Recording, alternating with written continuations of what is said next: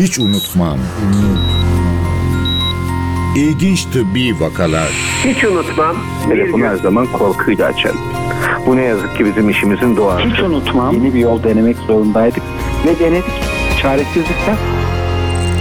Ve bütün ekip aynı mutluluğu yaşadık.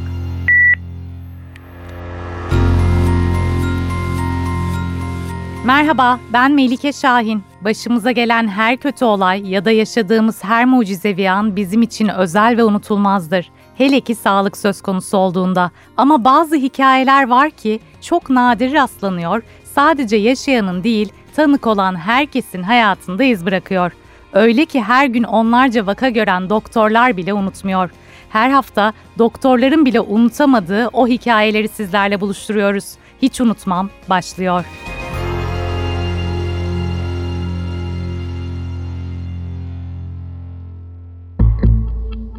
İki yıl içinde üç kez kanser olduğu haberini aldı. Tam bitti derken her seferinde mücadeleye yeniden başladı.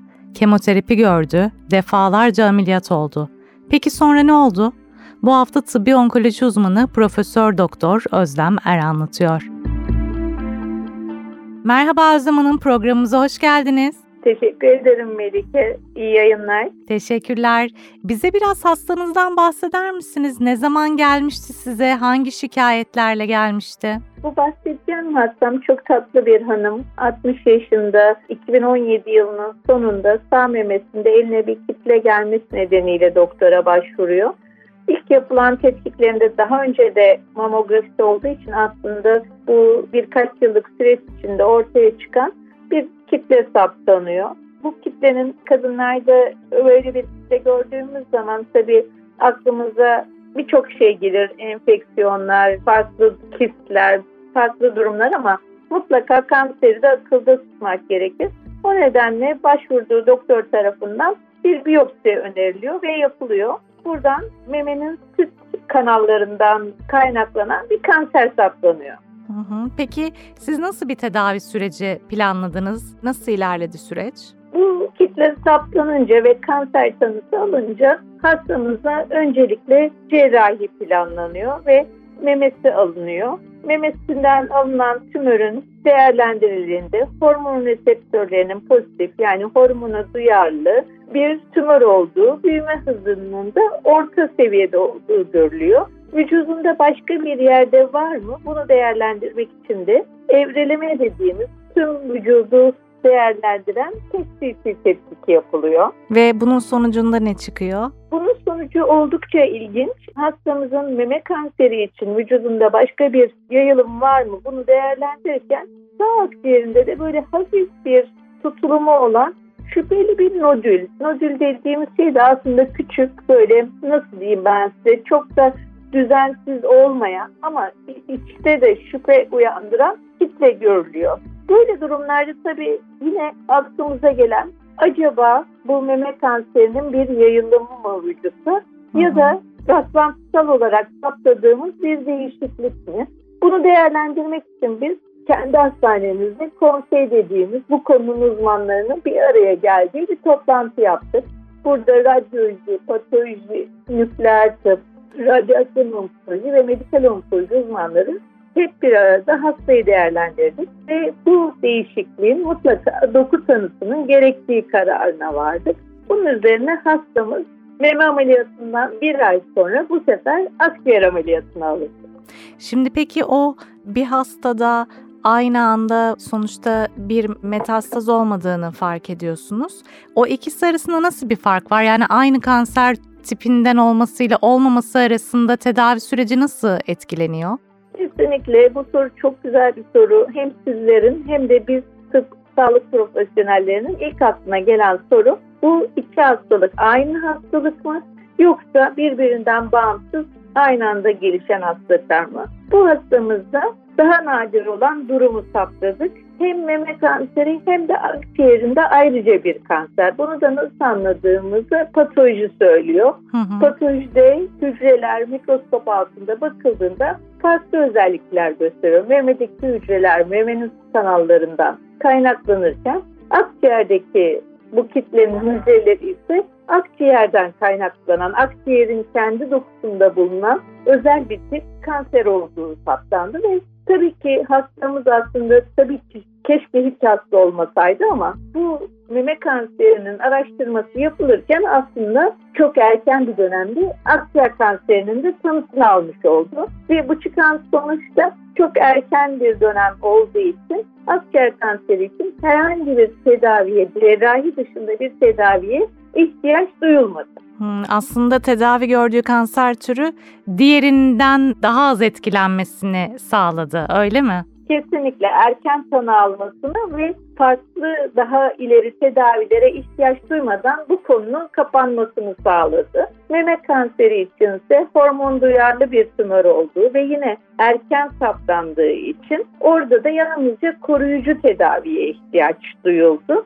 Kemoterapi ve ardından da koruyucu hormon tedavisi önerdik hastamıza. Ve tabii yine aklımıza gelecek mutlaka bir insanda niye iki tane kanser olur Hı hı. diye. Bu soruyu biz de kendimize sorduğumuz için hastamıza genetik bir değerlendirme yani danışmanlık almasını önerdik. Acaba genlerinde bu konuya bir yatkınlığı yaratan durum var mıydı diye. Hı hı. Tabii burada elimizde kısıtlı imkanlar, şöyle ki kısıtlı. Belli genleri tarayabiliyoruz. Henüz bütün vücudun bu yatkınlık yapan genlerini tarayamıyoruz. O nedenle yaptığımız taramada herhangi bir yatkınlık çıkmadı. Tabii çevresel faktörler de burada çok önemli. Belki hastamızın yaşam boyunca maruz kaldığı kimyasallar, yaşam biçimi buna neden olmuştu. Peki şimdi siz sonuçta bir doktor olarak böyle bunu bir olumlu aslında karşılıyorsunuz. O akciğer kanserini erken evrede yakalamayı ama hasta psikolojisi açısından ne yaşandı? Sonuçta iki kere kanser haberi almış oldu baktığınız zaman bir hayal kırıklığı oldu mu? Başlangıçta mutlaka oldu. Tabii ki işte hadi bir tetkik daha yapalım dediğinizde insan doğal olarak başka bir kötü sürpriz daha görmek istemez. Hastamız da o şekilde ama bunun erken tanı olduğunu ve bu şekilde sonuçlanabileceğini öğrenince aslında çok sevindi diyebilirim. Çünkü fark edilmeseydi uzun dönem kendisinde kalsaydı belki de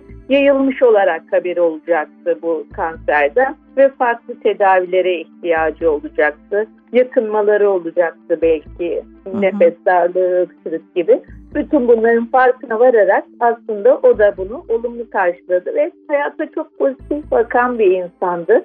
Bu dönemde ilginç olan da koruyucu tedavilerini alırken bir yandan da ailesel yaşamı devam ediyordu. Kızlarından biri anne olmak üzereydi. Hastamız bu süreci de aslında bir arada yaşadı. Hem zorlu bir tedavi süreci hem ailede yaşanan güzel minik haberler ve çok minik tatlı bir torunu oldu. Aynı süreçte aileye birçok haber gelmiş oldu. Biz aslında onkologlar olarak birçok ailesel olayı da hastalarımızla birlikte yaşıyoruz. Onların aldığı güzel haberleri de, kötü haberleri de bizlerle paylaşmaları çok mutlu ediyor. Onlarla birlikte seviniyor, onlarla birlikte üzülüyoruz. O yüzden ben aslında bu hastamızı sizlerle paylaşmak istedim. Tabii hastanızın tedavileri olumlu geçmiş ve iyileşme süreci yaşanmış ama sizinle yolu bir kez daha kesişiyor. Üstelik kontrol amaçlı değil, değil mi? Kesinlikle ama kontrol amaçlı tetkikleri yapılırken tabii. Bu süreçte mutlaka hastalarımız tanı aldıktan ve tedavileri tamamlandıktan sonra da biz takiplerini sürdürüyoruz. Bunun iki amacı var. Biri uyguladığımız tedavilerin herhangi bir yan etkisi varsa onları takip etmek. İkincisi de yeni gelişebilecek olaylara karşı uyanık olmak ve erken saptamak. Bu hastamızda da sağ memesinde bir tümör ameliyatla alındı. Sağ akciğerinde bir tümör yine ameliyatla alındı. Kemoterapi ve hormon terapi aldı. Takipleri sürerken bu sefer sol memesinde bir değişiklik fark ettik. Bunu da değerlendirmek gerektiğini, mutlaka bunun da biyopsiyle adının konması gerektiğine karar verdik ve oradan da yine yeni başlangıç aşamasında bir kanser olduğu, ilerleyen dönemde sorun yaratabilecek bir durum olduğu saptandı ve sol memesine de ameliyat yapıldı hastamızın. Ama artık hastamız kıdemli bir hastaydı. Bütün bunları nasıl karşıladı diye aklınıza Hı hı. gelecek hemen soracaksınız. Böyle üçüncü kez ve yine erken olarak saptanması ve bunun için de Hatta ek bir tedaviye de ihtiyacı yine olmadı erken saptandığı için. Bu şekilde devam etti. Peki şu anda nasıl o son iyileşme sürecinin üzerinden ne kadar zaman geçti? Geliyor mu kontrole? Geliyor. Daha geçen ay birlikteydik. Artık takip sürelerimizin sıklığını da azalttık. 6 ayda bir görüşüyoruz. Hatta birbirimizi özlüyoruz bile diyebiliriz. Bu kendi ifadesiyle söylüyorum bunu hastamızın. Gayet güzel gidiyor. Torunu büyüyor. Hayat devam ediyor. Yürüyüşlerini yapıyor. Sağlıklı bir şekilde besleniyor. Bize günlük hayatından kesitler sunuyor. Bunları paylaşıyor. Biz de bunları hem kendisiyle paylaşıyor hem de sizlerle güzel haberleri vermekten mutluluk duyuyoruz. Biz her seferinde böyle söylüyoruz ama pozitif yaklaşımın, umutlu olmanın, mücadele etmenin öneminden bu gerçekten tedaviye destek sağlıyor mu bu bakış açısı? Şöyle ki hiçbir zaman hastalarımıza ve hasta yakınlarımıza mutlaka pozitif olun, hep pozitif olun. Böyle bir telkinde bulunmuyoruz. Neden? Çünkü hepimizin hayatında inişler çıkışlar oluyor. Bir günümüz diğerine benzemiyor. Ama genel olarak tedaviyle ve bu takip programıyla uyum içinde olmak mutlaka başarıyı sağlıyor. Hem de hayatlarının kalitesini artırıyor. Yaşam kalitesi dediğimiz şey aslında bir bütün. Bunu hem aile ortamında hem hastane ortamında hem iş ortamında birçok hastamız da aynı zamanda aktif iş yaşamını sürdürüyor. Bunları pozitif bir şekilde bir araya getirebilmek, bir arada tutabilmek yaşam kalitelerini artırıyor, tedavi başarılarını artırıyor. Bu hastamızda olduğu gibi üst üste geçirilen ameliyatlar, alınan tedaviler ne onu yıldırdı ne bizi yıldırdı. Hatta dediğim gibi olumlu sonuçlara da yol açtı ve geldiğimiz noktada aslında ne kadar bunun faydasını gördüğünü bir kere daha kanıtladı. Hiç unutmam. İlginç tıbbi vakalar. Peki şimdi kanserde tedavi yöntemleri çok gelişti. Sürekli yeni gelişmeler var. Bunlar çok umut verici. Ama tabii hala bizim için adı bile korkutucu. Şu anda en geçerli tedavi yöntemleri hangileri ve en etkili olanlar? Siz neleri uyguluyorsunuz şu anda Evet, e, genel evet. olarak? Günümüzde kadınlarda en sık görülen kanser meme kanseri. Tüm kanserlere baktığımız zaman da hem kadınlarda hem erkeklerde akciğer kanserinin sık olduğunu görüyoruz. Bu hastamızda her ikisinin de olduğunu gördük ve aslında tedavi yöntemlerinin önemli bir kısmından yararlandı. Cerrahi bunlardan biri. Eğer sınırlı bir alandaysa tümörün yayılma potansiyeli azsa cerrahiden yararlanıyor. Yine radyoterapi başka bir bölgesel tedavi yöntemi, lokal tedavi yöntemi tümörün kendine ya da metastazlarına uygulanabiliyor. Tıbbi onkoloji açısındansa çığır açan gelişmeler var.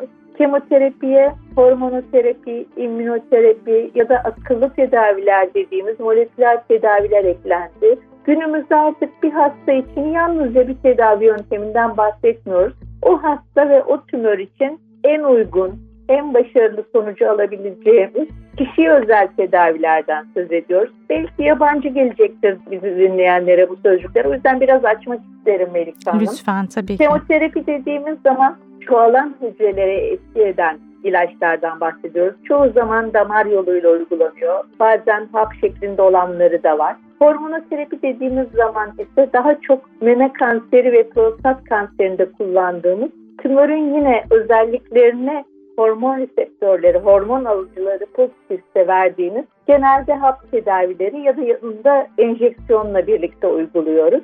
İmmünoterapi ise günümüzde artık Nobel ödüllü bir tedavi yöntemi. Vücudun bağışıklık sistemindeki T hücreleri dediğimiz asker hücreleri güçlendirerek, onlara eğitim vererek tümör hücrelerine saldırmasını sağlayan tedaviler. Bunlar damar yoluyla uygulanıyor. İki haftada bir ya da üç haftada bir uygulanan şekilleri var. Tümörün özellikleri buna uygunsa hemen hemen her tümör tipinde en başta cilt kanseri olan melanom, akciğer kanseri, yine baş boyun kanserleri, mesane kanseri olmak üzere birçok kanserde uygulanıyor. Bir de akıllı tedaviler dedik. Bunlar da gerçekten hani adını hak eden tedaviler. Neden? Çünkü tümörün gen imzasını saptayarak ona en uygun, o hedefi kilitleyecek bir ilaç saptanıyor ve o uygun ilacı verdiğimiz zaman tümörün küçüldüğünü hatta kaybolduğunu gözlemleyebiliyoruz.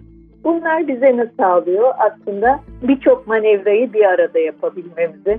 Hem tümörü kontrol ediyoruz hem bağışıklık sistemini harekete geçiriyoruz. Böylece hastamızın yaşam süresi uzarken yaşam kalitesi artmış oluyor. Şimdi bir de dört gözle beklediğimiz kanser aşıları var. Özlem Türeci ve Uğur Şahin'in üzerinde Hı hı. çalıştığı. Onlar da herhalde kanserdeki tedaviyi bir üst noktaya taşıyacaklar değil mi? Kesinlikle bu konuda önce de konuşmuştuk. Dinleyenlerimiz bunu hatırlayacaklar. Covid döneminde yapılan bu mRNA aşıları aynı mantıkla kanser aşısı olarak da geliştiriliyor.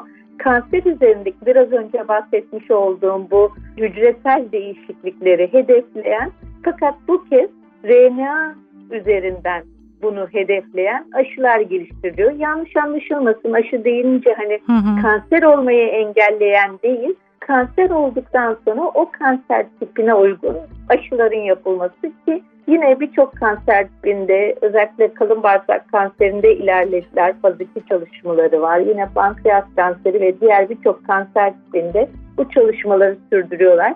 Hem kendi ifadeleri hem de bizim e, literatürden takip ettiğimiz çalışma sonuçlarına göre çok yakın gelecekte bu 2030 gibi hedefleniyor.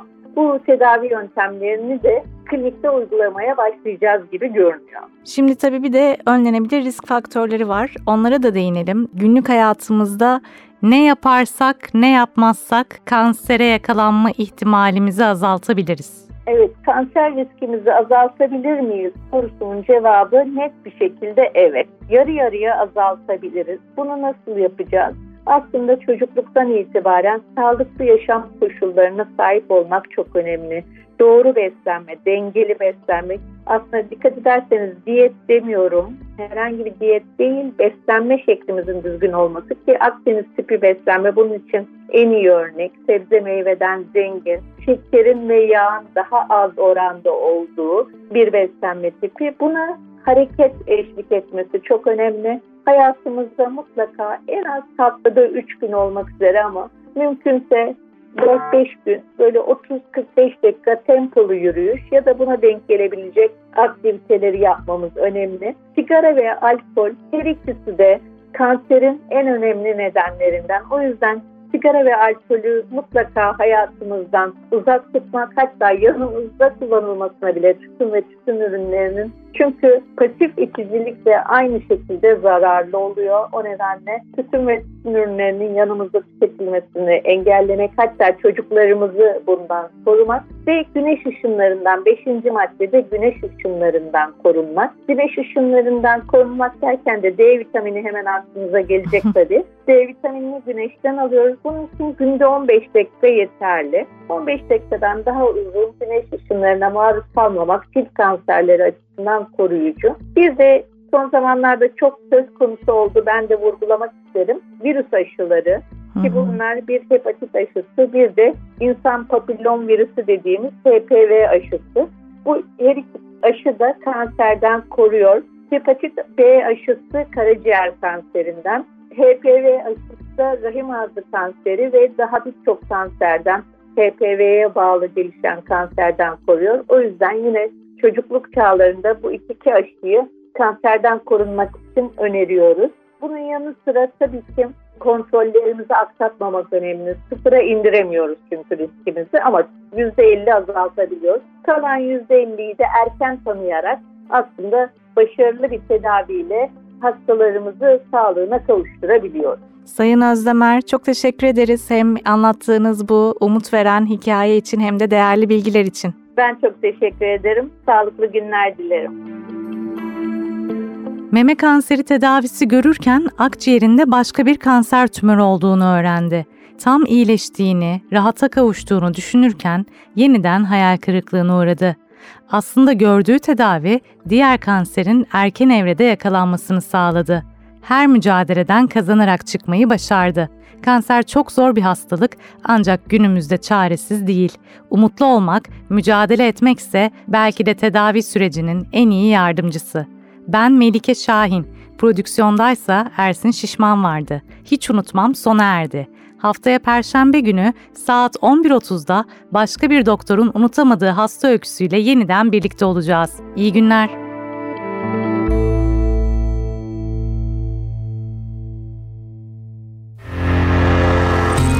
Hiç unutmam. İlginç tıbbi vakalar